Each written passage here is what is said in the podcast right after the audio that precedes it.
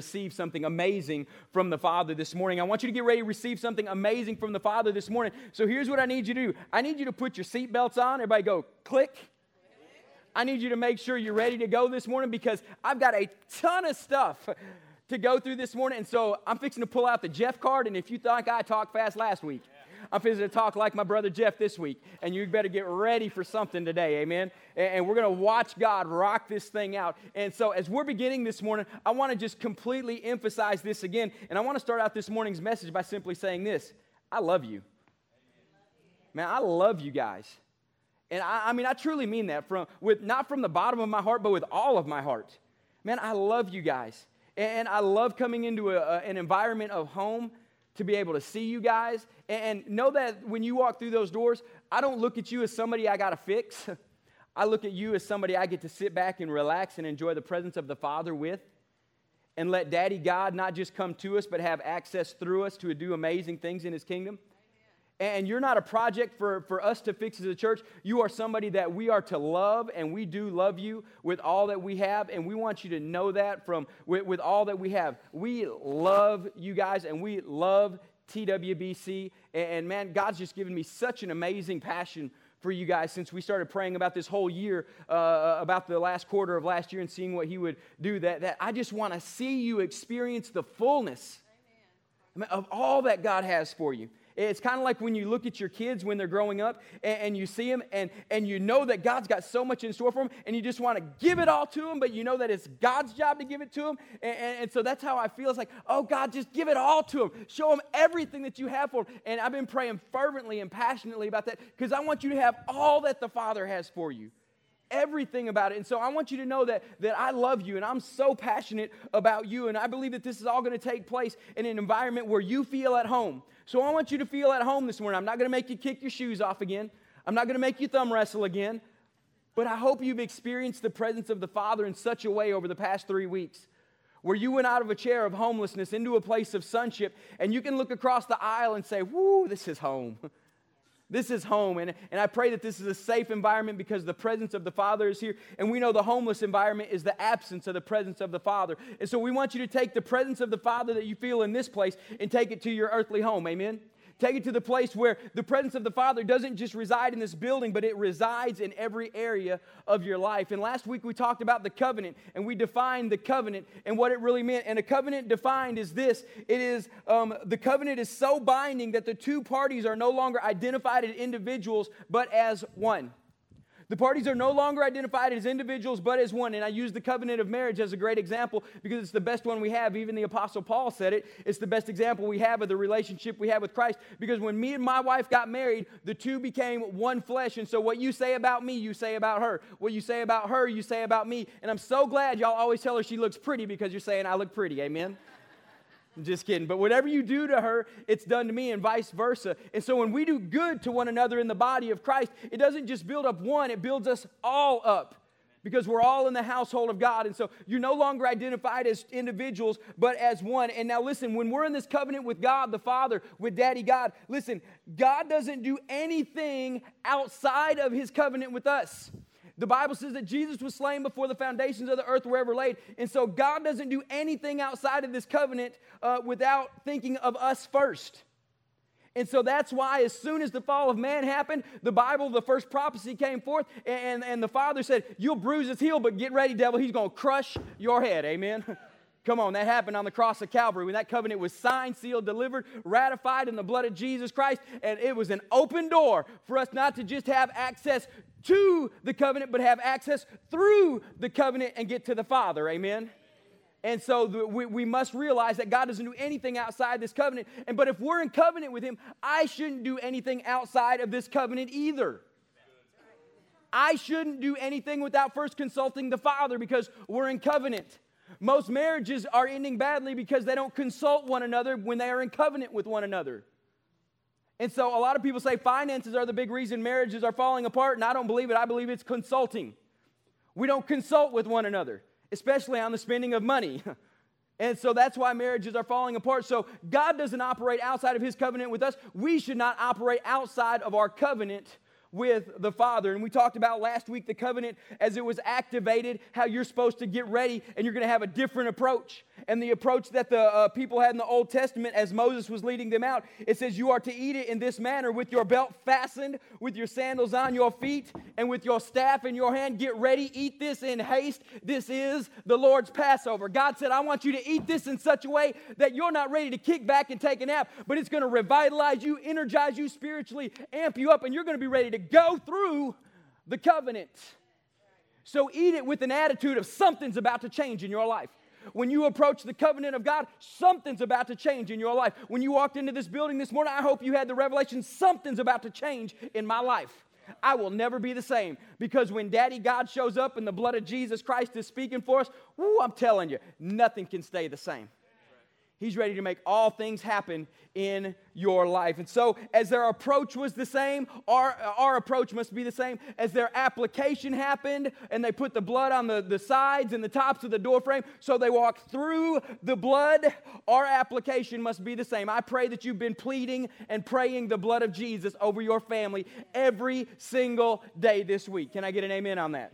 And, and if you don't know how to pray for your family, just say, Father, I plead the blood of Jesus over my family, and I'm letting the blood of Jesus do the talking for me. And the blood of Jesus is saying your family is saved, your family is healed, your family is delivered, your family is blood bought, your family is, is, is, is, sanctified, it's set apart as holy unto the Lord. That's what the blood is saying about your family. And you just need to say, Amen, thank you, Jesus. I come into agreement because where two or more agree upon it is touching anything, boom, it's done, the Bible says. Come on now. God's fixing to do something in your life as we expound and get into this covenant. And I love this covenant because it's backed by every miracle Jesus ever performed, all the host of heaven, and Daddy God Himself. Come on. Some of y'all need to get that. The blood of Jesus just isn't standing alone, it's backed by every earthly miracle He ever did. Jesus walked on water, backing up that the blood of Jesus is more powerful than the, powerful than the forces of nature. Jesus healed a blind man, proving that the blood of Jesus is more powerful than any physical disability. He told to the man who was lowered through the building on a mat, He said, Take up your mat and walk, get your stuff and go because God has set you free, proving He's stronger than any bondage that ever happened here on this earth. Come on now. The blood of Jesus is talking and it's backed by every miracle he ever did. It's backed by all the hosts of heaven who are gathered around that throne and saw the blood of Jesus drip on the holy covenant that's in the heavenly, and all the angels of heaven are saying, Speak the blood, because when the blood is spoken, we get to react on your behalf too. Come on. So it's not just backed by earthly miracles, it's backed by all the hosts of heaven and the 24 elders around the throne and the living creatures that are up there as well, and it's backed by the daddy. Ooh, I, I, I have never seen these movies. But I love it when the, eh, the, the, the line in The Godfather, when the Godfather speaks. You know, everybody listens. Welcome to the family. right? Welcome to the family, my son. There was nobody interrupting Godfather. There is nobody interrupting God, your Father. Ain't nobody interrupting him. And Daddy God has spoken. And he says the blood of Jesus speaks better, a better word than the blood of Abel. And I'm ready for that better word. Amen. Let's jump into it this morning. Hey, the title of this morning's message is The Coin. The coin is the title of this morning's message. And a lot of times when we approach the Word of God, we read it from a one sided perspective. We read it from the perspective of our side as we're here in this earth, and we read it from the perspective of looking at it this way. But how many of you know that a coin, and many of you still have this coin here, it's the, the coin with the belt of truth and everything on one side, but it's got the, the, the soldier on the other side? This is one coin. Can I get an amen? There's not two coins here, there's one coin here. Am I correct? Okay, and if this is one coin, that means it represents a singular thing, but the one coin has this side, and then it also has this side. This is so symbolic of how a covenant works. It's one. The covenant that we're in with God is one, but the covenant has two sides, just like a coin. It's one thing, but it has two sides. And we always look at the coin from our side, looking to the heavenly perspective side. And there's nothing wrong with this. There's nothing wrong with us having a coin and looking from the heavenly perspective side, realizing we can't wait to get to heaven. We can't wait to be with Jesus. We can't wait to be with the Father. And everything we do is from this one side of the coin that we begin to walk forward, that we begin to walk through, and we look at everything through this one sided perspective. It's not wrong, but it is very incomplete. Okay? It is not wrong.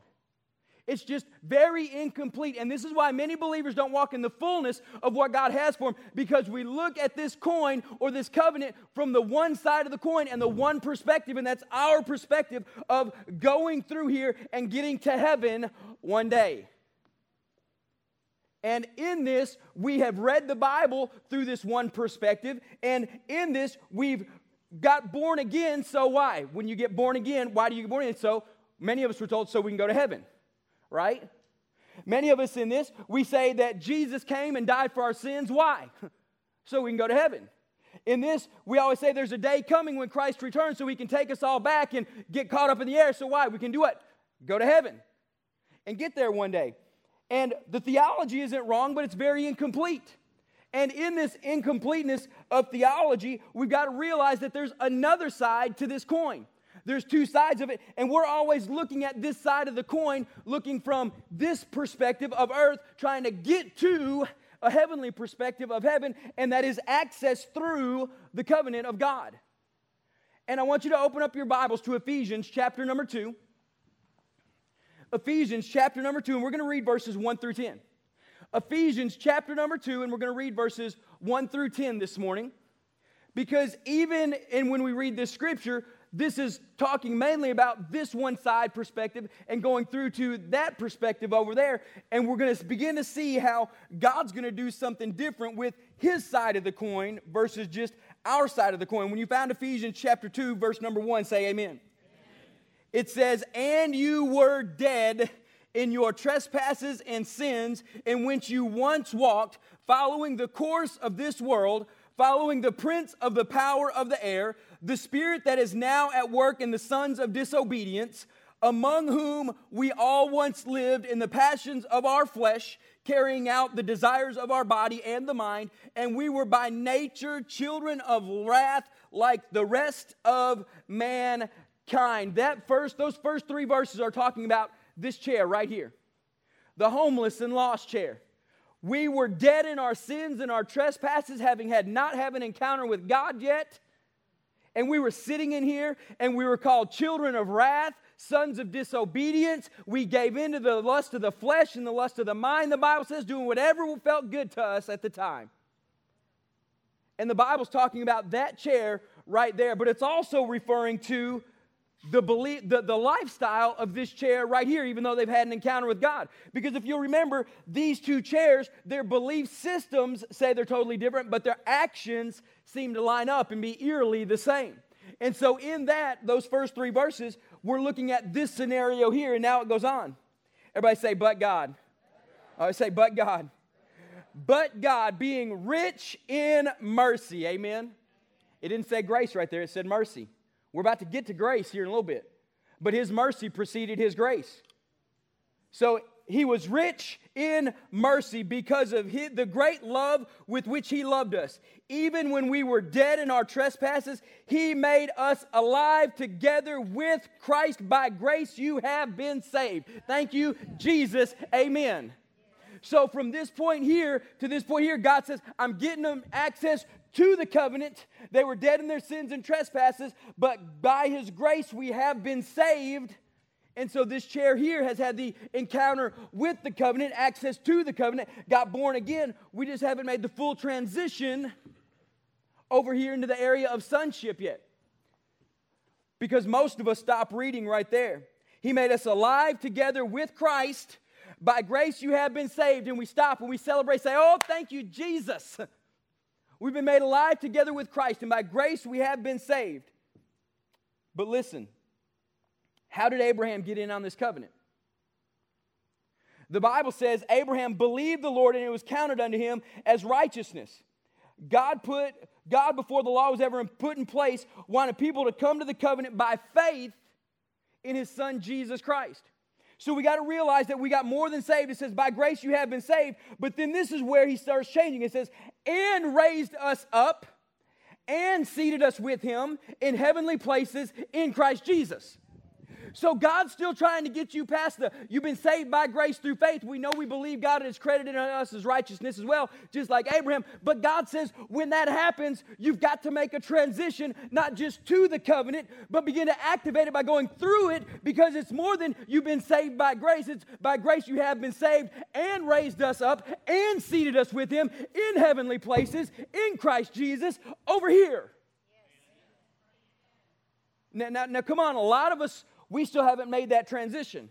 We've activated it a couple weeks ago by walking through the door, but, but a lot of us, we're still trying to backpedal because our nature is so accustomed to doing it this way. The Father says, Your big fight now, Joel, is not against all the demons of hell. Your big fight is to not to go back to that chair and stay on this side, the God side of the covenant, in a place of sonship. See, my big fight is not against the enemy. We'll all preach it and scream it all day long. The enemy was defeated on the cross of Calvary. Yes and amen. So it's our job, if we truly know that and believe that, to stay in a place of faith, believing the word of God and the promises of God over the circumstances of our life. And so I must stay here in a place of belief. Jesus even said this in John the work of God is to believe. Because when you believe, you'll start doing, you'll start living different, you'll start changing a, a lifestyle that is in your life and he brought us to a chair of sonship so that in the coming ages, whoo, God says, I want to do something. This is where it gets good. He said, when you finally make it over here to sonship, when you finally get to this place and you seat and you're seated here with Christ Jesus in heavenly places and you make this your home and residence, God says, I got something for you. I get to start moving and doing something, God says. And this is what he says I want you to stay in chair number one so that in the coming ages I can show the immeasurable riches of my grace and my kindness toward you who are in Christ Jesus, seated in this chair in heavenly places. Ooh, come on. See, God says when you'll make it a point to stay here, I can show you my kindness, my incomparable riches, and all that heaven's got when you'll stay here. And He says, I need you to get on this side of the covenant. I need you to get on this side of the coin and get a heavenly perspective of what I'm trying to accomplish here, of what I'm trying to do in this place. And so, for by grace you have been saved through faith. He's telling you how you got there. And this is not of your own doing, it is, a, it is the gift of God, not by your works, so that anyone can boast. So, God says, when you come through here, I'm going to show you everything I got, but don't ever think it's because of your works, it's because of my grace. Don't ever think all these miracles you start doing, Joel, is because of your work, it's because of my grace. And it's not hard to keep that revelation when you're still in this chair. It's when you slide back to this chair and the miracle signs and wonders are still in place and you start saying, Wow, I'm doing a great work. And daddy says, No, no, no, no, no. You're just seated in chair one. I'm doing a great work. And it's by my grace that I'm doing it. Now, this is where the coin flips. This is where the coin flips because God says, I'm reminding you how you got to chair one. It's by grace you have been saved, and it's not by your works so that you may boast. And so now that the coin flips and we're on the other side of the coin, verse 10 is where it becomes God's side of the coin. And he says, Now that you've always been looking at trying to get to heaven, now that you know that heaven is already your reality, you need to start looking at earth from heaven's side of the coin. Stop looking at heaven from earth's side of the coin. Okay, I'm to say that again. Half y'all missed that. Now that you're on this side of the chair, you need to start looking at earth from heaven's side of the coin and stop looking at heaven from earth's side of the coin. See, a lot of us as believers, we're still over here saying, one day we're going to get to heaven. One day Jesus is coming back. One day we're going home. One day there's going to be a new heaven and a new earth. Revelation says it. One day, one day. And God says, no, you're still looking at heaven from an earth perspective. When God says, I've raised you up, seated you in Christ Jesus in heavenly places, start looking at earth from a heavenly perspective. Because you're already here and you're in this place. And I want to read to you verse 10 because verse 10 is so amazing. It says, For we are his. Just stop right there. See, a lot of people miss that. A lot of people miss it. And a lot of people start feeling used and abused by God because you skip, For we are his, and the only word you see is workmanship. But you got to stop. It says, For we are his. Daddy God loves us so much, He said, Baby, get out of chair two and three and come up here because you're mine. You've been bought with a price. You're mine. And a lot of us in this, we read and it says, we read it and we just skip that part. It says, For we are his workmanship. And we think we're just something God crafted and we're really not his. We look at ourselves like an object or a tool rather than a, a person that he loves. And that's the greatest lie of the devil is for him to get it back into our head when we're in chair one and for, the, the, for God to say, for you are mine. And the devil says, yeah, but he's just using you.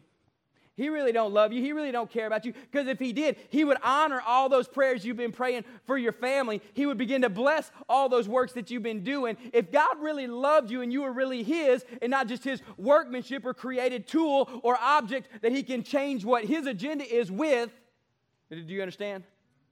And that shows that you slid back into chair two instead of stayed in chair one. And the Bible says, For we are His.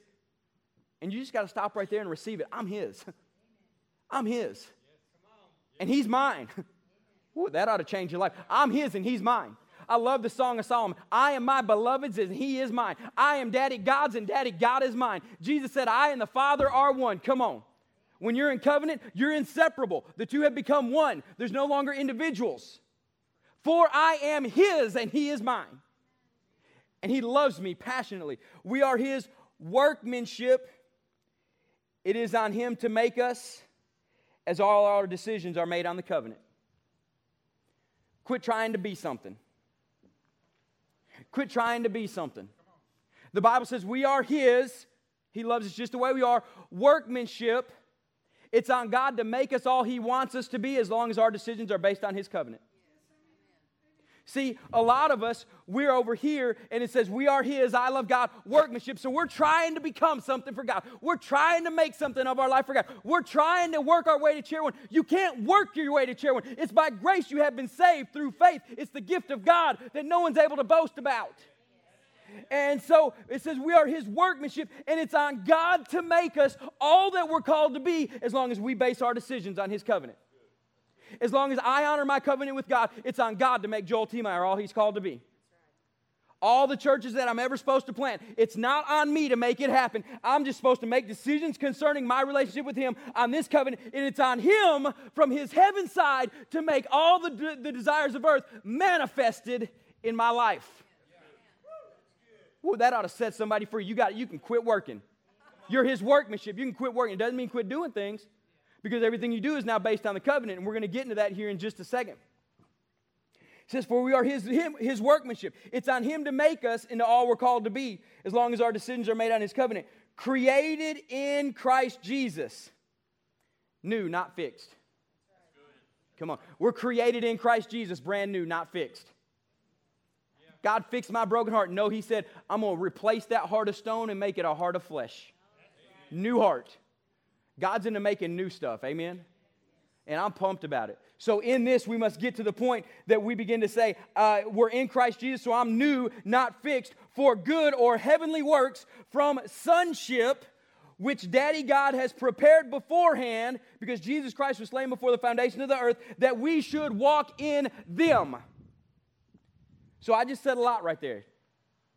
So in this, we must get to the point that we are, we are, we are His, His workmanship, and we're created new in Christ Jesus, brand new, not fixed, for good or heavenly works. Somebody say heavenly works.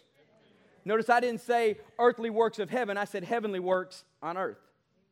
Come on.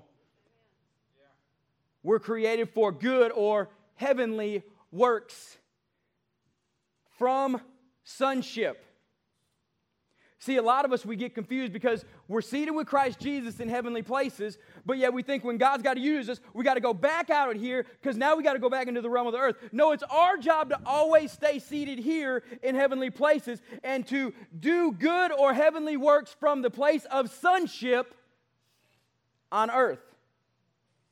Okay? So we're doing the works, the good works, the heavenly works of sonship from a place of sonship here on the earth because Jesus already accomplished it with the cross of Calvary, and we're just supposed to walk out what God is doing through us in a place of sonship.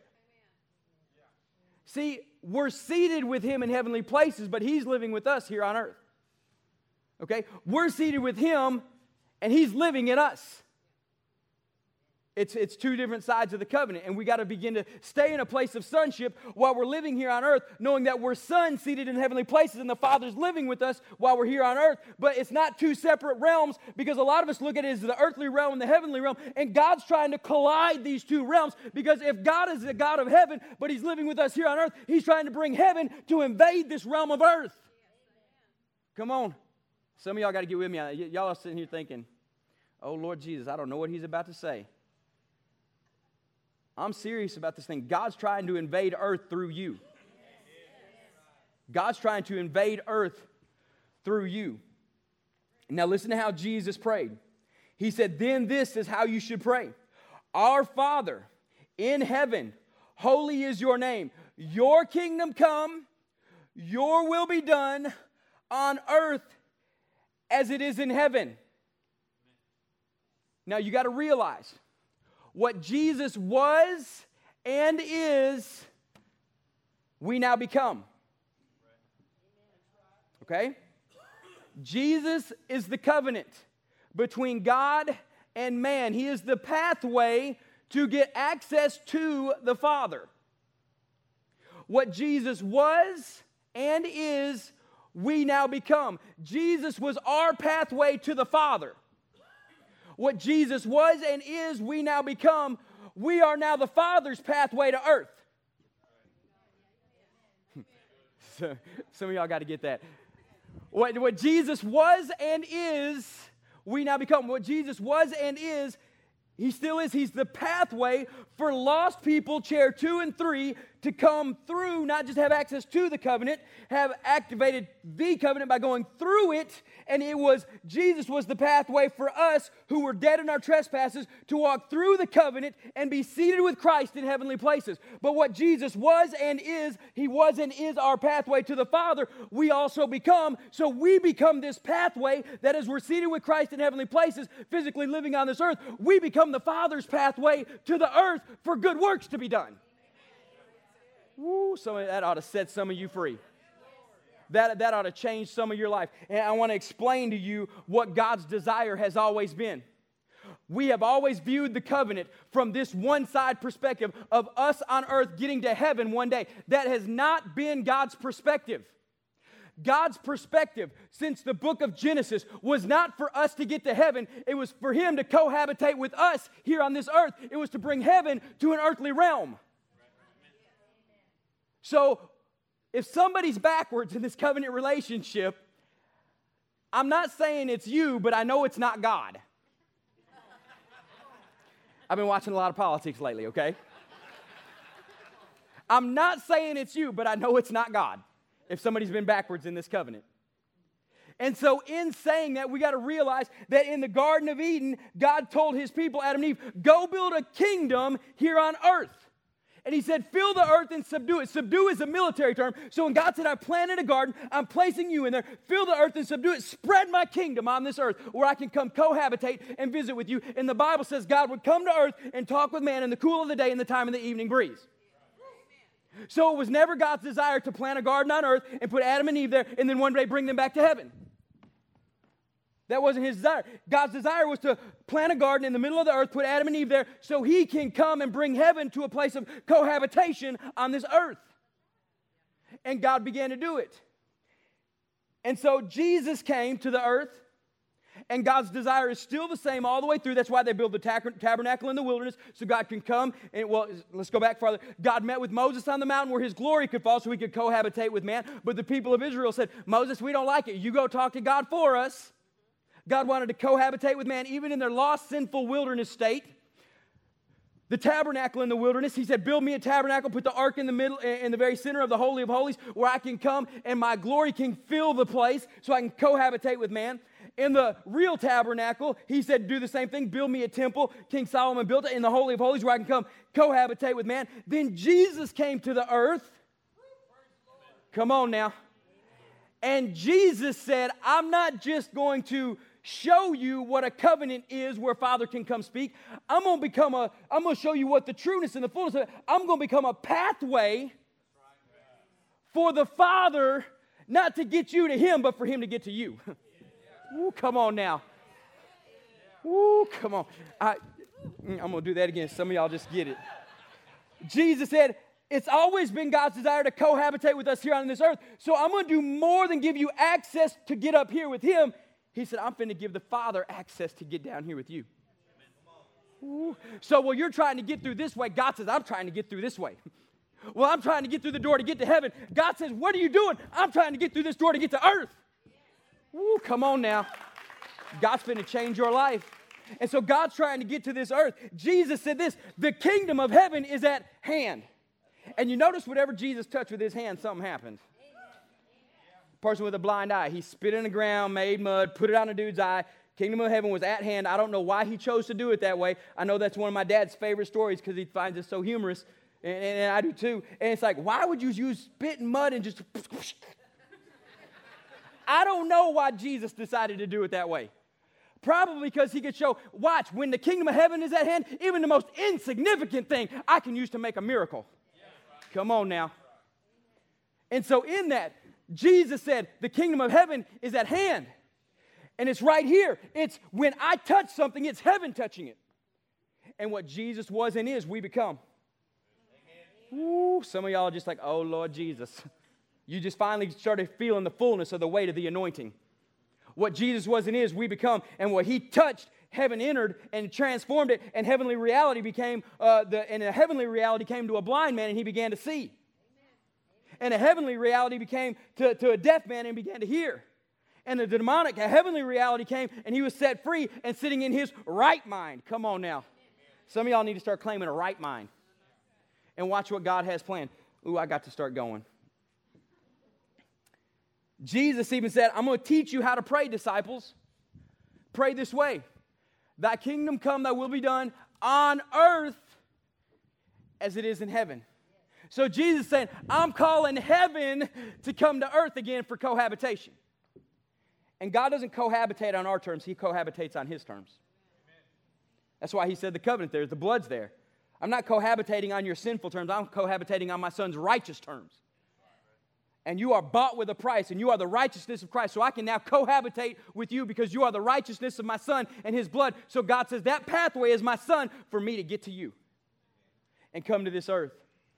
Now, listen. In the Revelation, it goes on to say it again.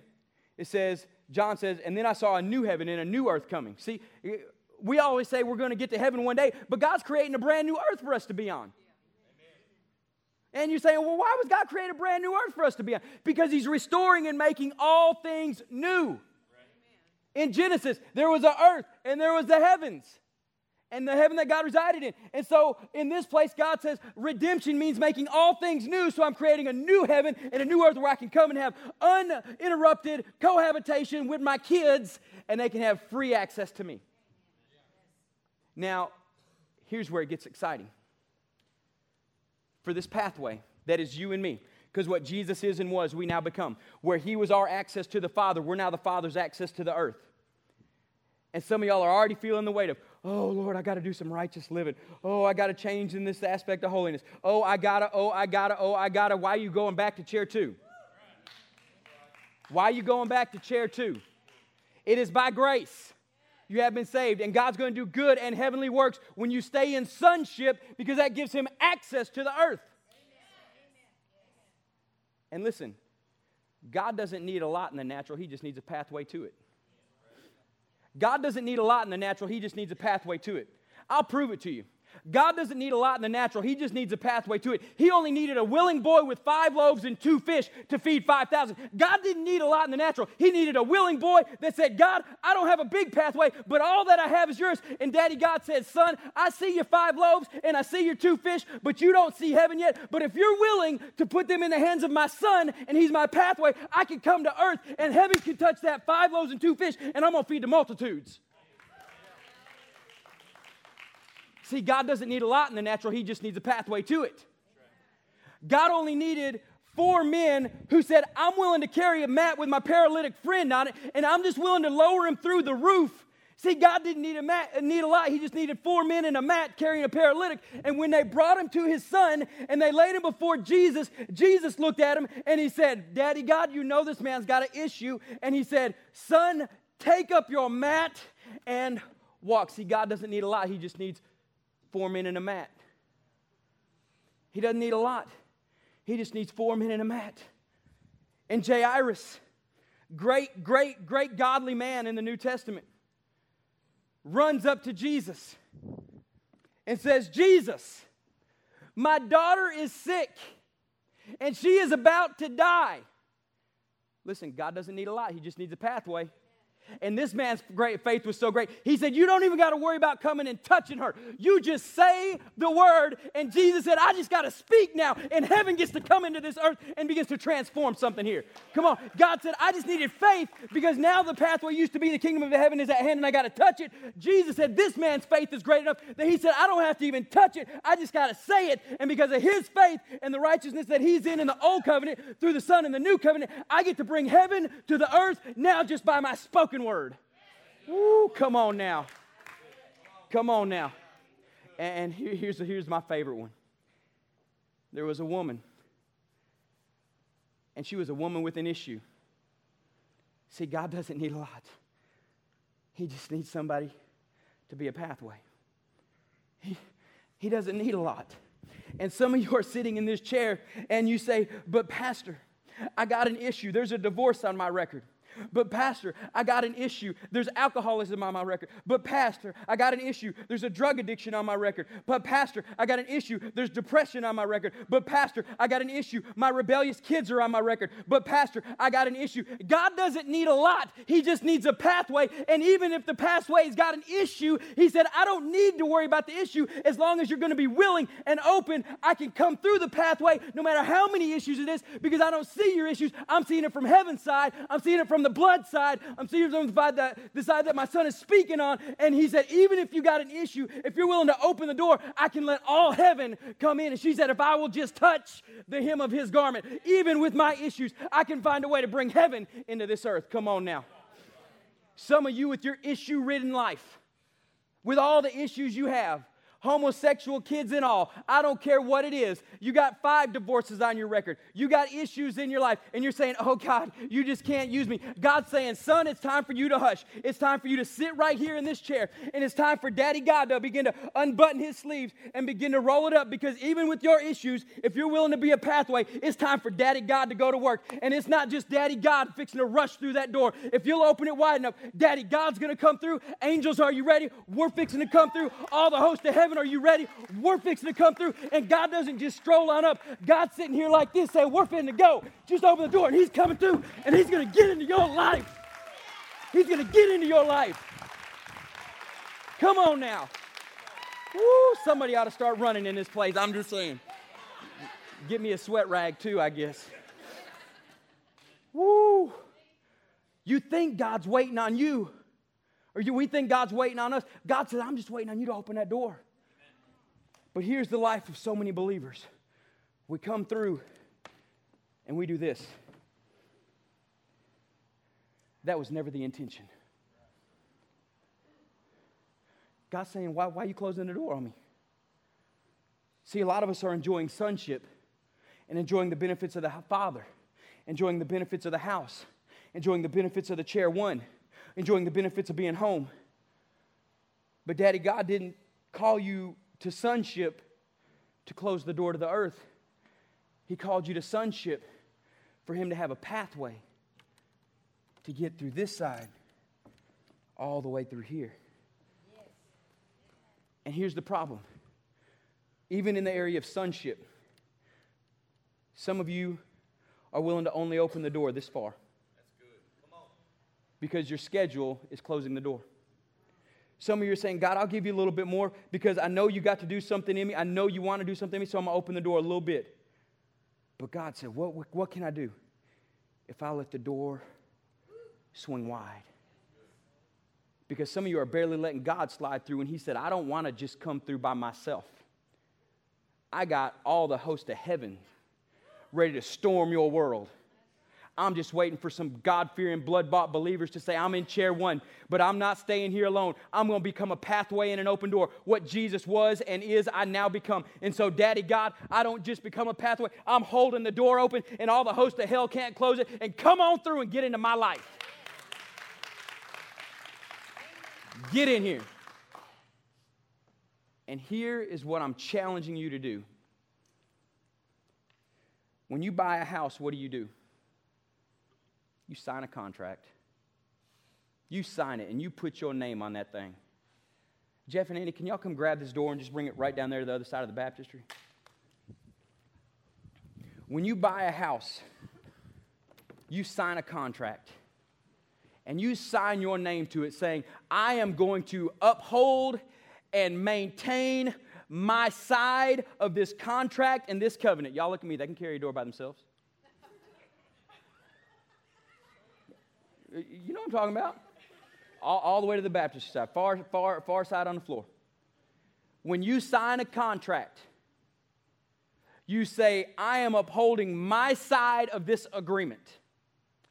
I'm upholding it and I'm going to maintain all the uh, uh, agreements with it. I'm going to make sure they happen. I'm going to make sure my dues are paid on time. I'm going to make sure I do everything in my part to make this happen. And you know what? As long as you do your part and make decisions within your side of the contract, all the powers that be over here that you're coming into contract with support you and back you and are there for you in that contract. Even when you don't have the means yourself, they had more than enough to take care of the need that you had, and you signed that contract and came into agreement with somebody who had more than you did. In your walk with Christ, it is no different. You came into a covenant, a contract with the blood of Jesus Christ, and He signed it in His blood. And you said, and He said, I am now your access to the Father to sit in this chair, chair one. And most of us have enjoyed sitting here. But today I'm going to ask you to sign your end of the contract. Because God never wanted us to just get to heaven, He wanted to come to earth. And He didn't come through that door blazing like that just to see somebody. He says, I see homeless slaves and I see homeless lost people in chair two and three that I've got to have a pathway to come to. And just like a few weeks ago, we had everybody walk through that door and say, This is my activating of the covenant. You activated something. And you realized last week, all heaven's on your side with the blood of Jesus speaking for you. But now, Daddy God is asking something of you that you were created in Christ Jesus to do good works through Him, through His power. And what I'm going to ask you to do is I'm going to ask you to spend time in prayer. And I'm going to ask you to come when you get done with that. If you're willing to say, Daddy God, I'm not just willing to say I'm going to do it, I'm going to come over here and I'm physically going to do it. I'm going to ask you to come over here and on this chair right here, and 20 y'all can do it at once. Grab a marker and say, I'm signing my end of the covenant. And I'm going to make sure that that door never closes. And this is my name before you, God Almighty, that this door I'm in contract with you and I am your pathway to earth. And some of y'all are thinking, that sounds kind of silly. I'm sitting here thinking, when we have over 500 signatures on this door, how much of heaven can invade this hell on earth that we live in? How much of heaven can burst through this door? And some of you are sitting here this morning thinking, I feel inadequate. I don't feel like I'm good enough. I've got issues. I've got problems. I got circumstances that, that are hindering me. There's nothing that God could use me for, I say, I beg to differ. I beg to differ because I saw a woman with the issue of blood. I saw a woman with an issue that said, if I just touch heaven, come on, if I just touch it, I'll be whole. There will be something different. If you just touch it, God can burst through on your scene like never before.